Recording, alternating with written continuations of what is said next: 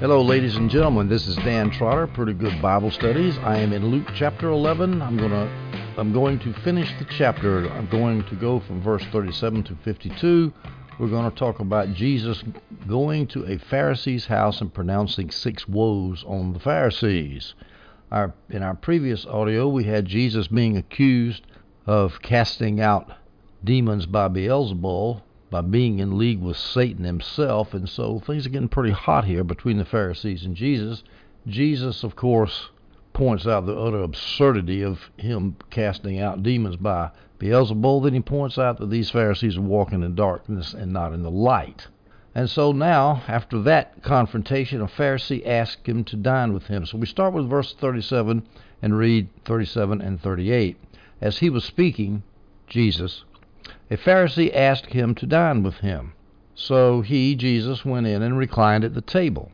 When the Pharisee saw this, he was amazed that he did not first perform the ritual washing before dinner. Now, this is not saying he didn't wash his hands as a matter of cleanliness before dinner. It was because he didn't go through all the ablutions, all the ceremonial stuff that Pharisees had to do to show how holy and God fearing they were. Stupid, superstitious rituals, and Jesus didn't do it. Now, there is an option as to why he didn't do it. Maybe he just didn't care to follow the traditions of the elders, but he wasn't going out of his way to provoke them.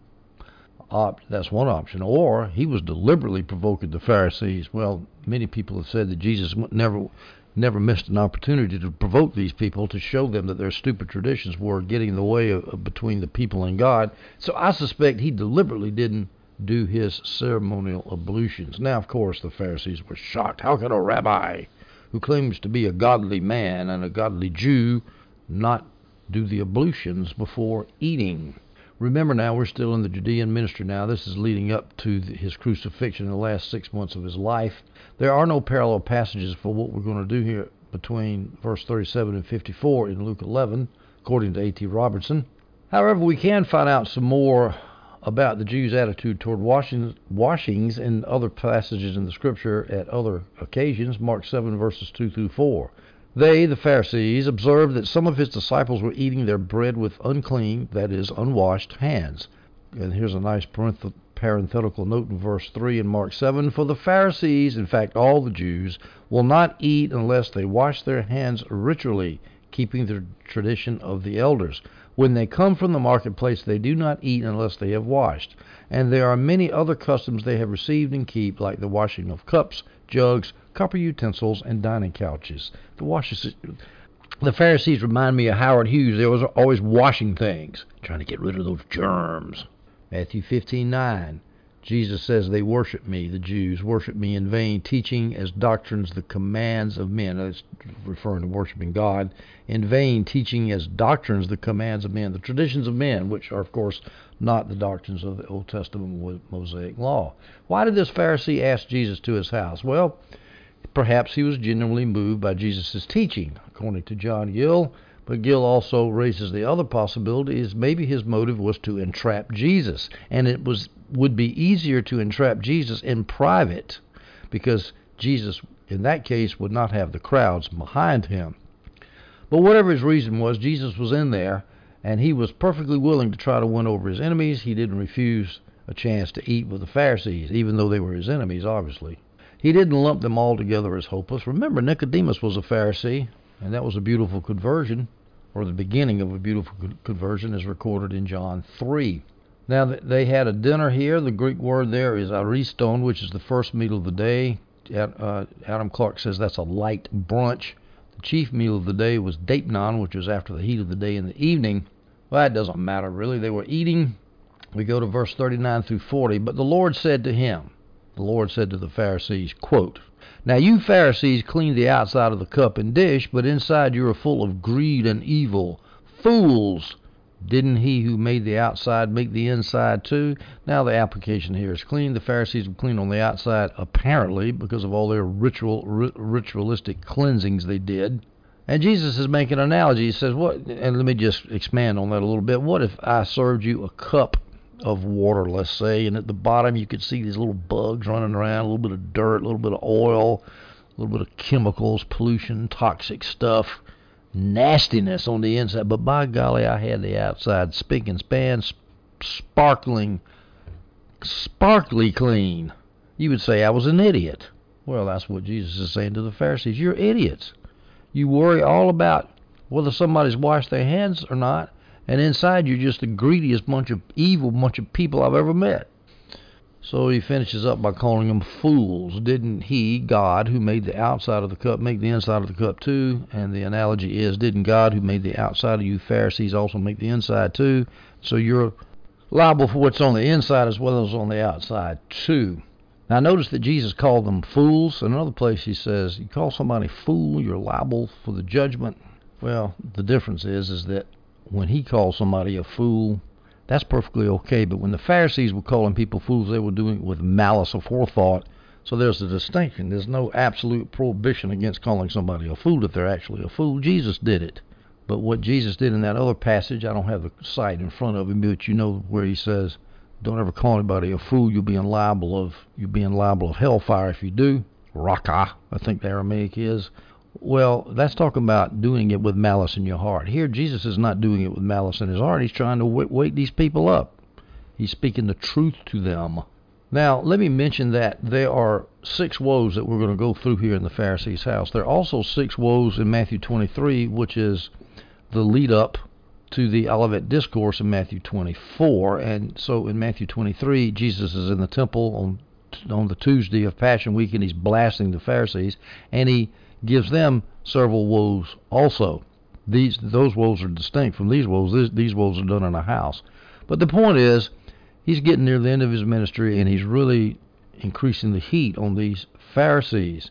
In Matthew 23:25, he said to the Pharisees, Woe to you, scribes and Pharisees, hypocrites! You clean the outside of the cup and dish, but inside they are full of greed and self indulgence. In Luke 11, in our verse here, verse 39, he says you're full of greed and evil, greed and self indulgence in Matthew 23. So you see, the Pharisees were evil people. All right, so he calls them stupid because it's so stupid to clean the outside of a cup without cleaning the inside too. We go to verse 41. Jesus continues, But give from what is within to the poor, and then everything is clean for you. Now, that within is problematic. It seems kind of strange to say that. Give from what is within to the poor, the Greek word, according to Adam Clarke, is very difficult to translate. The Greek word is ta and non-ta. Very difficult to translate. NIV translates it this way with a loose translation within the dish, but give from what is within the dish to the poor. In other words, the expression within the dish means is referring to the referent the reference point of the analogy. The Pharisees were like a cup. And so he says, take the inside of the cup, Pharisees. In other words, take what's in your heart and give it to the poor. And I think that's reasonable. Adam Clarke says it could be take from what's within your houses to give to the poor, or take what's within your power to give to the poor. I don't know. I, how about what's within your heart, which again would be basically what the NIV version said. Within the dish is a is a symbol of what's within your heart. So inside of you, try to make yourself clean. And why does he say give to the poor? Because he's aiming at the Pharisees' chief sin here. They're totally greedy. They're grinding the face of the poor in the ground, giving them th- laws that there's no way they can keep, and in some fashion, which I'm not really aware of, but somehow they're amassing money for themselves and they're not giving it to people, to poor people when they needed it. There was no charity in the Pharisees' heart. Jesus said, Look, guys, you want to be clean? Start giving to the poor. Luke 11, verse 42. But woe to you, Pharisees. Now, this is the first of the six woes in the Pharisees' house. But woe to you, Pharisees. You give a tenth of mint, rue, and every kind of herb, and you bypass justice and love for God. These things you should have done without neglecting the others. Now, this is a heck of a thing for a dinner guest to do to a Pharisee. Pronounce woes on them. He was a guest in his in his host house and he pronounces six horrible woes on them. Jesus was no coward, ladies and gentlemen. He stood for the truth more than anything else, more than hospitality, more than hurting somebody's feelings. He stood for the truth. Now, these herbs that are mentioned, mint, rue, and every kind of herb, those are little tiny, tiny products of a garden. You, you, you grow mint, they're just used for spices. They're not used for consumption uh, as a as a staple, and so they were very small. And so Jesus is saying the smallest little thing that you grow, you you you tithe on it while you're and you're very scrupulous about that, but then you neglect basic matters of compassion and love.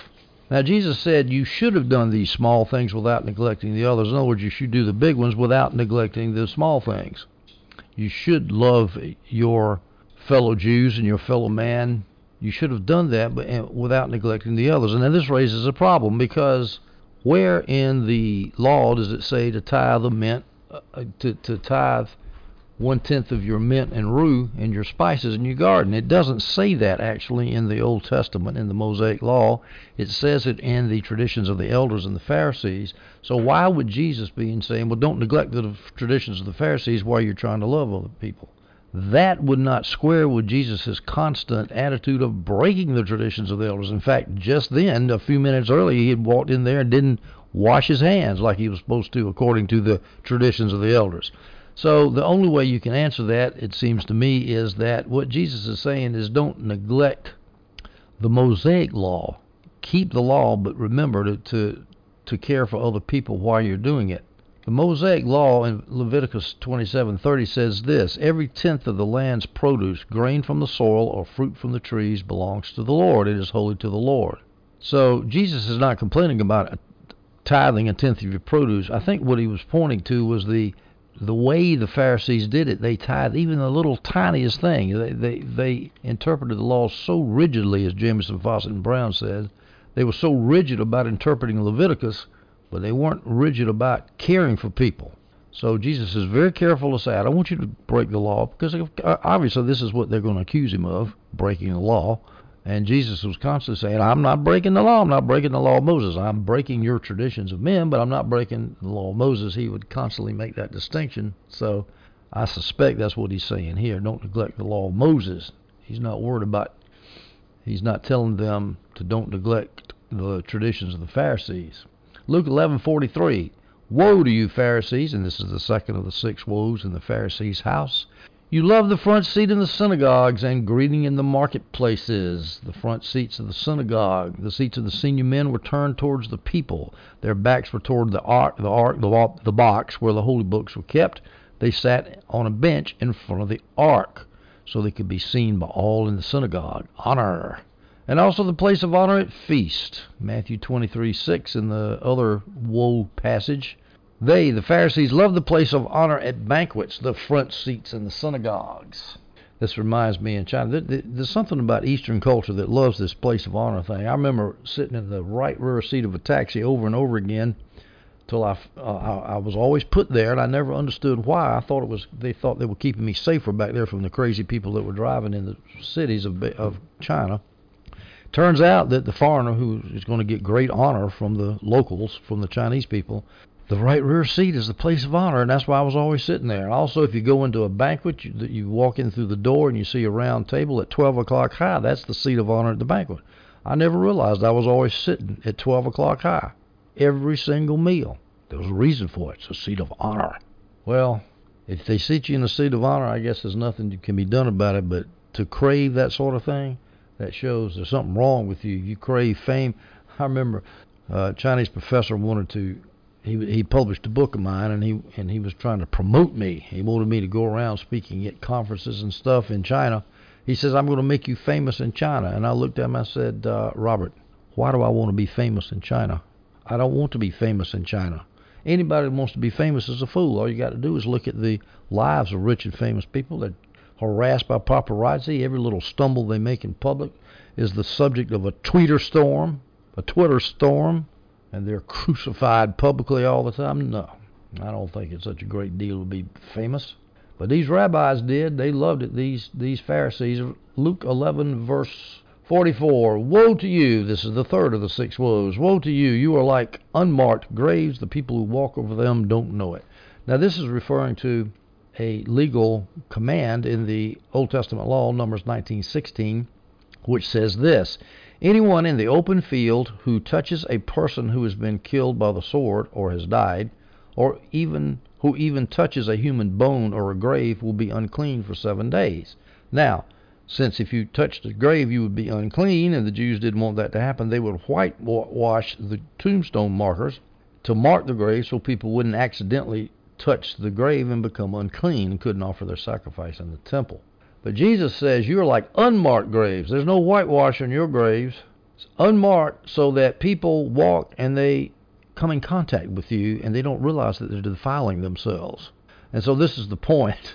If in the Old Testament, if you if you accidentally walked on an unmarked grave, you would be unclean for seven days. In the in the New Testament times, if you came in contact with a Pharisee and not didn't realize he was a grave full of bones and dead men, dead men's bones and evil and death, you didn't realize he was full of death. You just thought he was a righteous, holy person because he's keeping the law and he's doing all these ablutions and ceremonial washings and he's keeping the laws. Oh, he must be holy. And people don't realize that what they're stepping on when they come into contact with such a Pharisee is death.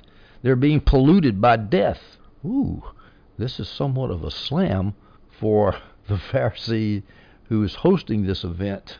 By the way, this woe here talks about the Pharisees being like unmarked graves. It's easy to confuse that with Matthew 23:27, which is also another passage of woe. Jesus says, Woe to you, scribes and Pharisees, hypocrites, you are like whitewashed tombs, which is the opposite of unmarked, whitewashed tombs, which appear beautiful on the outside, but inside are full of dead men's bones and every impurity. It's just a different analogy, so that's why doesn't contradict it all. It's just he's making a different point there. That they're shiny and white on the outside, so pure, so holy, so religious, but on the inside they're filth and death. Let me summarize this verse with a quote from Jamieson Fausset and Brown. Quote, the plausible exterior of the Pharisees kept people from perceiving the pollution they contracted from coming in contact with such corrupt characters. That's why they were unmarked graves, getting ready to be walked on. Chapter 11, verse 45 of Luke. One of the experts in the law answered him, Teacher, when you say these things, you insult us. Oh, poor baby. Their exalted majesties were being criticized for their hypocrisy. Well, of course he was insulting them. They deserved to be insulted. You insulted. Sounds like some of these snowflakes on college campus these days with their trigger warnings. Oh, you said something. You offended me. You said that 2 plus 2 equals 4. That's offensive to me because I believe that 2 plus 2 equals 5. Well, that's kind of, I would put this expert in the law, this Pharisee here, is in that category. Blooming idiot. Luke 11, verse 46. Then he, Jesus, said, Woe to you, experts in the law. This is how Jesus responded. The guy says, You hurt my feelings. You're insulting us. And Jesus then doubles down on him. Woe to you, expert in the law.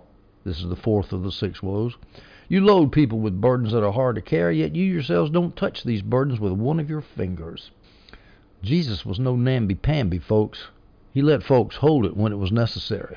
He was not an Andy Stanley.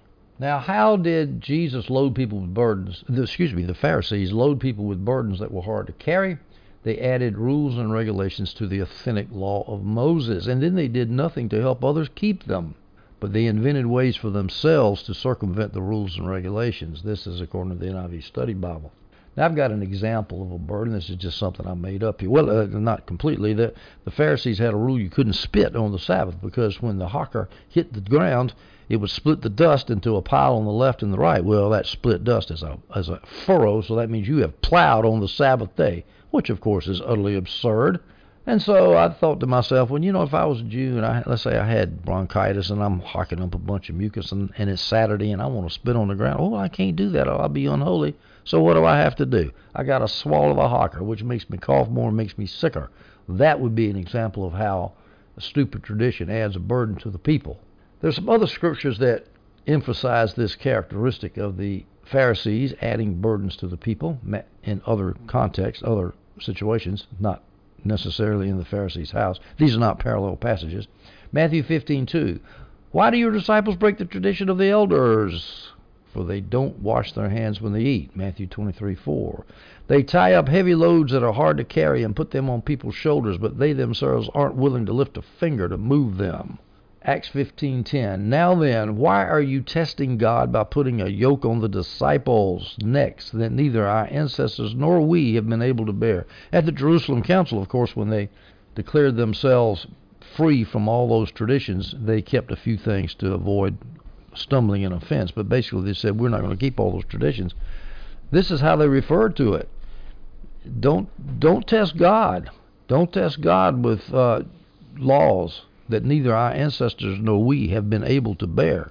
Nobody's able to bear the kind of stupidity the Pharisees were putting on people. Luke 11, verses 47 through 48. Woe to you! There's the theme again. Woe to you! This is the fifth of the six woes. You build monuments to the prophets, and your fathers killed them. Therefore you are witnesses that you approve the deeds of your fathers, for they killed them, and you build their monuments. Now, the first question that we have is why would building a monument to a dead prophet show that the Jews approve the deeds of their fathers who killed those prophets? It's kind of silly to build a monument to a dead prophet when your hallowed ancestors are the ones who killed the prophet. Well, it was because it was hypocrisy. Well, the answer, according to John Gill, is that building a monument to the tomb kept alive the memory of their father's crimes because they were honoring the fact that the prophets were dead. And why were they dead? Because their ancestors killed them. So, by trying to perpetuate the holiness and sanctity of the prophet and trying to thereby bask in the glow of these holy prophets, the descendants of the murderers of the prophets were actually keeping alive the memory of the foul deeds that were done in killing the prophets. So, they testify, they're witnesses, Jesus said, that you approved the deeds of your fathers. For they killed them and you built their monuments. So when you build the monuments, you're you're memorializing a murder that your ancestors did. And again, the point is to show what total hypocrites they are to say, oh, we love the memory of this prophet, despite the fact that the prophet was murdered for bringing the word of God. And of course, this is what's about to happen to Jesus. The last, he's a pro, Jesus is a prophet, priest, and king. He's a prophet, and they're about to kill him. They were just like they were acting just like their forefathers had done. Outwardly, the Jews built or rebuilt memorials to prophets, but inwardly they rejected the Christ the prophets announced. So outwardly they lived in opposition to what the prophets taught, just as their forefathers had done. They were opposing the Messiah Jesus. Now, there's a verse in the Matthew 23, that other woe passage, that where Jesus puts into the mouth of the Pharisees an, an, an admission that their fathers had killed the prophets. Matthew 23:30 says this, "And you say, and the you, of course, is the Jewish leaders, the Pharisees and the scribes and the experts in the law, and you say, if we had lived in the days of our fathers, we wouldn't have taken part with them in shedding the prophets' blood." In other words, we're holy. We wouldn't have killed the prophets like our fathers did. So they, the, the Jews admitted that their fathers had killed the prophets. But Jesus wasn't going to let them get away with that of, of them trying to distance themselves from those murders because they were acting just like their fathers who murdered the prophets because they're getting ready to murder Jesus. Now, this idea of murdering the prophets, interestingly enough, is all through the New Testament scriptures. But if you go through the Old Testament and actually find examples, there's only a couple now, there's lots of cases where people tried to kill the prophets and failed. Like, for example, Jeremiah was thrown into a cistern. Uh, for example, Elisha, one of the kings of Samaria, the northern kingdom, went after Elisha, and Elisha didn't get him. And then Jezebel tried to kill Elijah, for example. She didn't manage to succeed. So they were constantly trying to kill the prophets, but actually killing them. Well, let's look at that before we look at well, let me get let me give you the uh, example in the Old Testament, 1 Kings 18:4. For when Jezebel destroyed the prophets of the Lord, Obadiah took a hundred prophets and hid them by fifties in a cave and provided them with bread and water. Obadiah was a good prophet, and he was saving a few prophets, but the first part of that verse says when Jezebel destroyed the prophets of the Lord. So there's some killing of the prophets right there. And there's also where Jesus said in Matthew 23, verses 35, he says, You're guilty of all the righteous blood shed on the earth, from the blood of righteous Abel to the blood of Zechariah the son of Berechiah.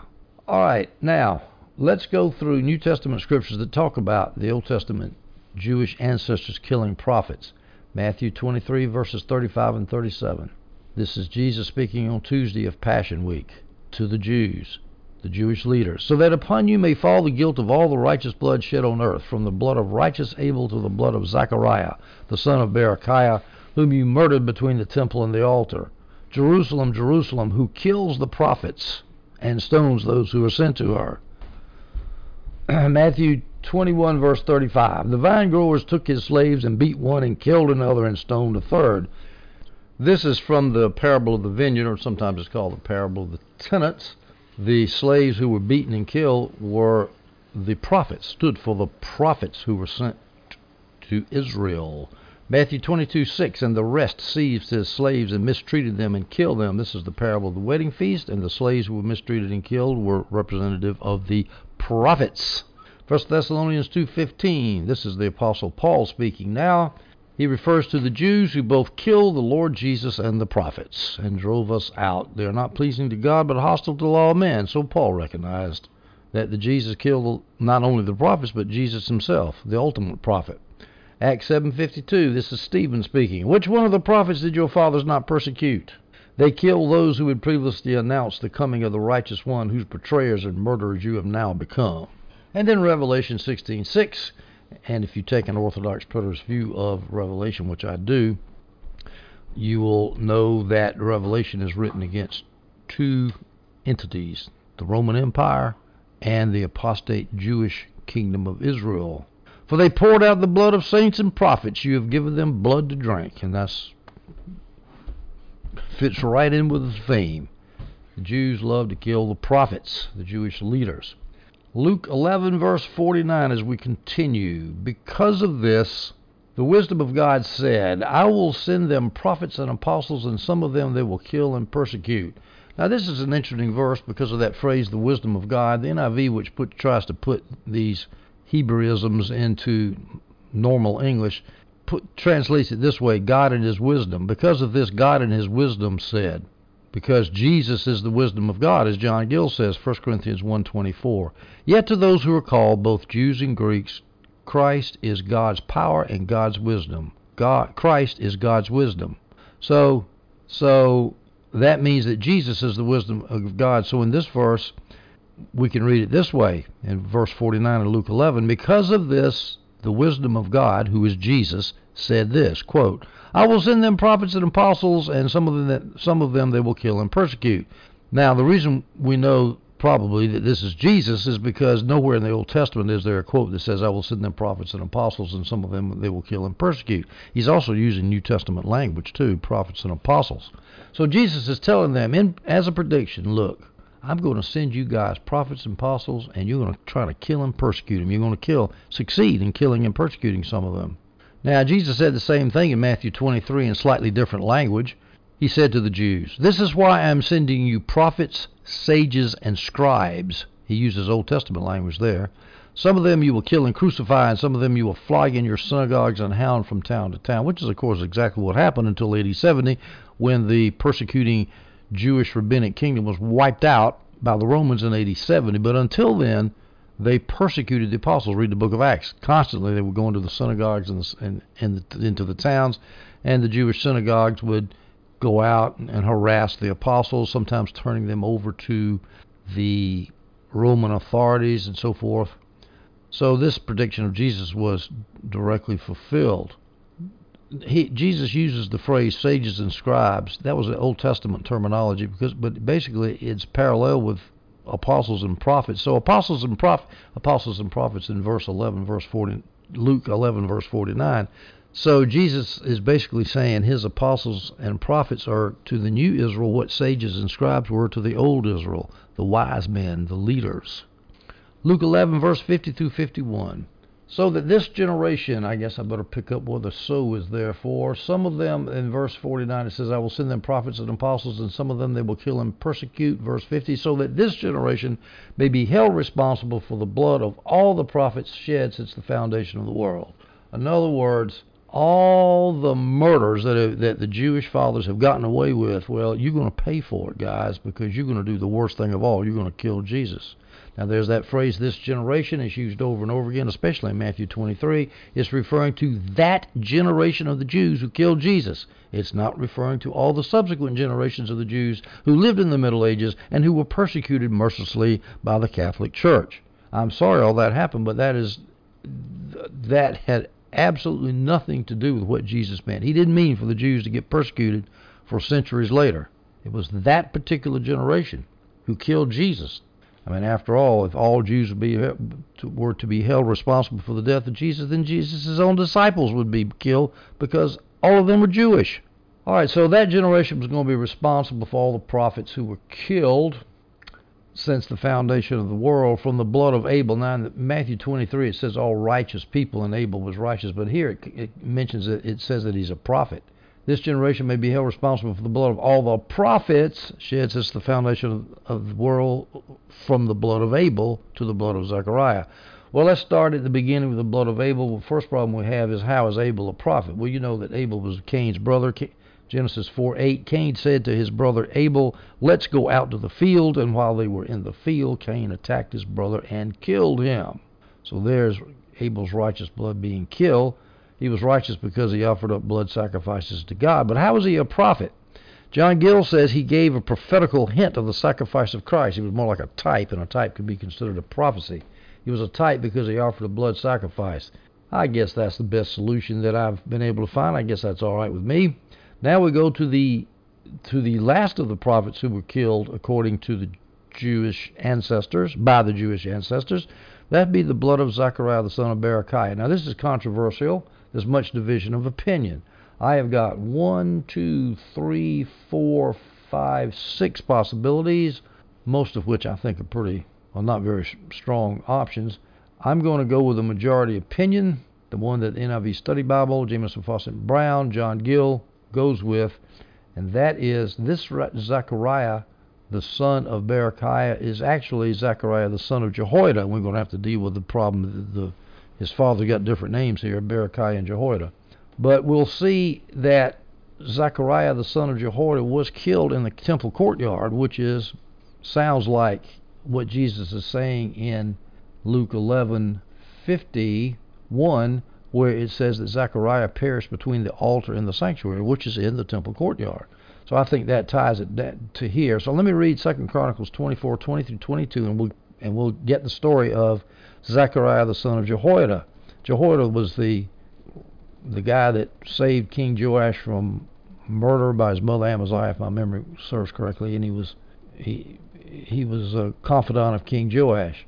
Second Chronicles 24, 20 through 22. The Spirit of God took control of Zechariah, son of Jehoiada Jehoiada, the priest. He stood above the people and said to them, This is what God says. Why are you transgressing the Lord's commands and you do not prosper? Because you have abandoned the Lord. He has abandoned you. But they conspired against him and stoned him at the king's command in the courtyard of the Lord's temple. That's King Joash did this. King Joash didn't remember the kindness that Zechariah's father Jehoiada had extended to him, but killed his son. While he, the son, Jehoiada, was dying, he said, May the Lord see and demand an account. I think that's what it's referring to because it just sounds like it because it was done in the courtyard of the Lord's temple and was pretty, pretty dramatic. You got a king that was being totally ungrateful toward his benefactor, killed his benefactor's son. Also, Abel, to, Abel is in Genesis. Zechariah, uh, excuse me, this murder of Jehoiada, uh, Zechariah the son of Jehoiada, happened a, in Chronicles, and Chronicles was at the end of the Old Testament according to the Hebrew arrangement. So the expression is like from Genesis to Revelation, you've been killing prophets.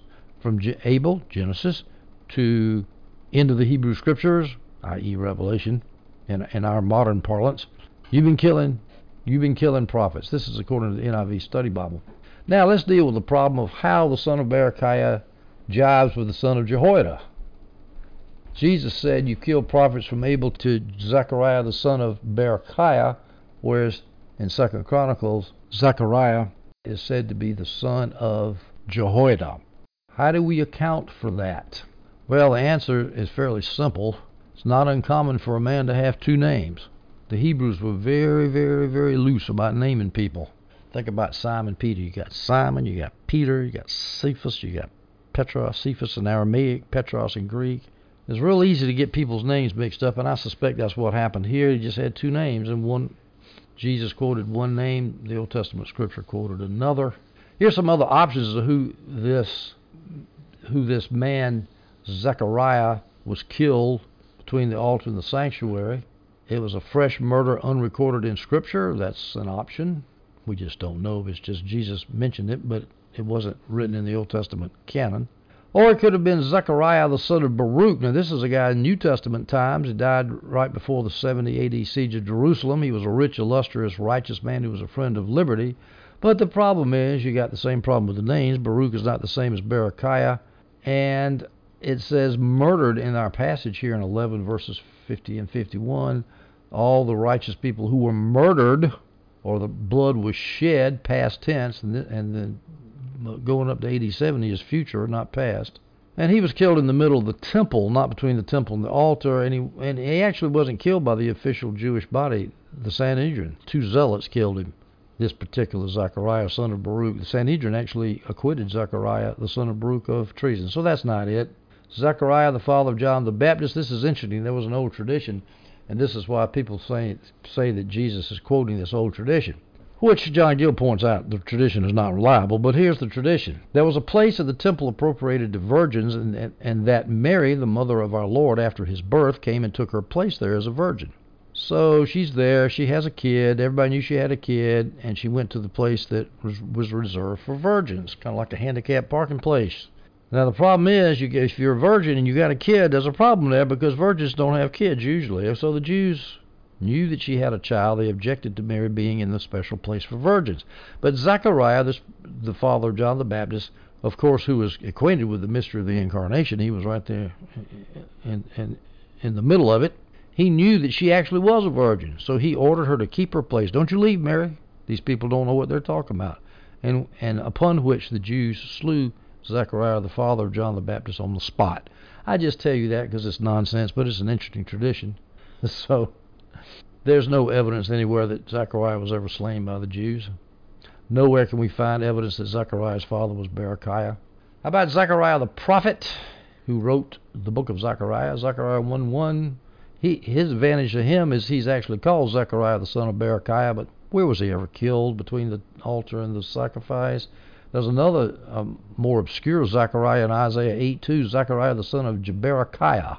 And again, where was he ever killed at the temple precincts? I don't even know anything about this guy. So that the other options are so weak. I think that we're going to have to say that this Zechariah, the son of is the son of Jehoiada, who is the same thing as Berechiah, and that's who Jesus was referring to. It actually doesn't really make a whole bit of difference. The point is, is Jesus is saying you guys have killed people all through the old covenant, all through the Hebrew scriptures. And, and this generation, this particular generation of Jews and Pharisees, whom I'm talking to right now, you guys are going to pay for this. In other words, you're going to die, which they did in AD 70. If they didn't die before that, they they most probably died in AD 70. Let's go to Matthew, uh, Luke uh, 11:52. Woe to you, experts in the law! This is the sixth of the, of the six woes. Woe to you, experts in the law! You have taken away the key of knowledge. You didn't go in yourselves, and you hindered those who were going in. In other words, people going into a place to learn something, to know something, to know God. The Pharisees took the key away. Uh, he says, you know, it's one thing if you didn't go in yourselves, that's bad, but you're keeping other people from getting in there. That's worse. The Pharisees made it impossible to know, to know what the scriptures meant. How did they do this? They overlaid the scriptures with the traditions of men. They created a false theology. Here's some examples. Their theology of the Messiah. They expected a glorious earthly kingdom. That's not what the Old Testament scripture said. They never read the suffering servant passages in Isaiah, for example. They had a false theology of sin. They said if something happened to someone, it was because they sinned. They had a strong view of karma, if you will. Oh, you, you something bad happened to you? That's because you did something evil. In other words, like Job's false friends, they had the perfect Pharisaical mindset. The Pharisees didn't realize that a lot of times bad things happen to good people, not because they sin, just because they live in a sinful world. And so, quit. In, in addition to their woe because of the bad things that happened to them, you're laying guilt on their heads because the bad things happened to them. This is perverse and evil.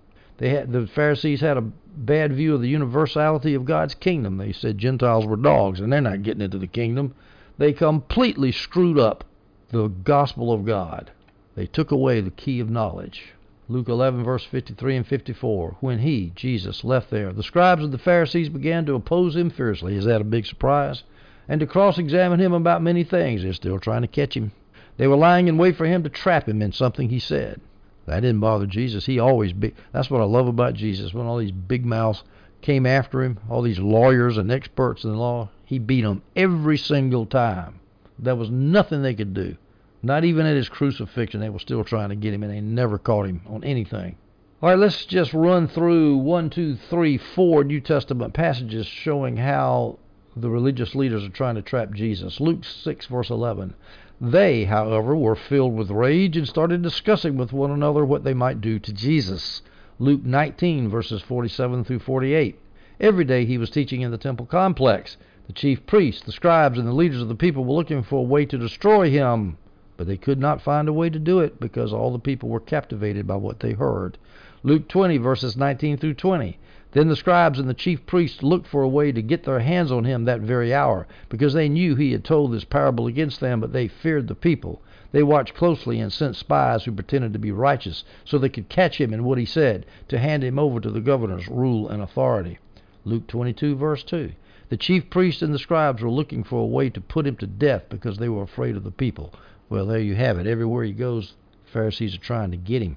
Here is how they would try to get him. They, there was two ways. One is they tried to get him to say something that would sound like seditions to the Romans, so the Romans could execute him for political sedition, or they would try to get him for speaking heresy against the Jewish laws and traditions, and so therefore the Sanhedrin would get him. Of course, the problem with trying to get him on religious grounds is that they didn't have the right for capital punishment to kill somebody for violating the, the religious laws, so their preference was trying to get him for, for sedition. But the religious leaders failed to catch Jesus. As I said, he won all the time. And, and one reason he, he won is because they were trying to prove a false proposition. Jesus was not a seditious revolutionary. He was not a heretic. He was fulfilling the Old Testament prophecies, and he had no intention and no desire to overthrow the Roman government, as bad as that government might have been. His kingdom was not of this world. Now, this verse says that the Pharisees, the scribes and the Pharisees, opposed Jesus fiercely, quote unquote, fiercely. This is not surprising considering what Jesus had said to them. They found themselves unmasked in front of a lot of people. Pretty embarrassing. Now, let's make an application here.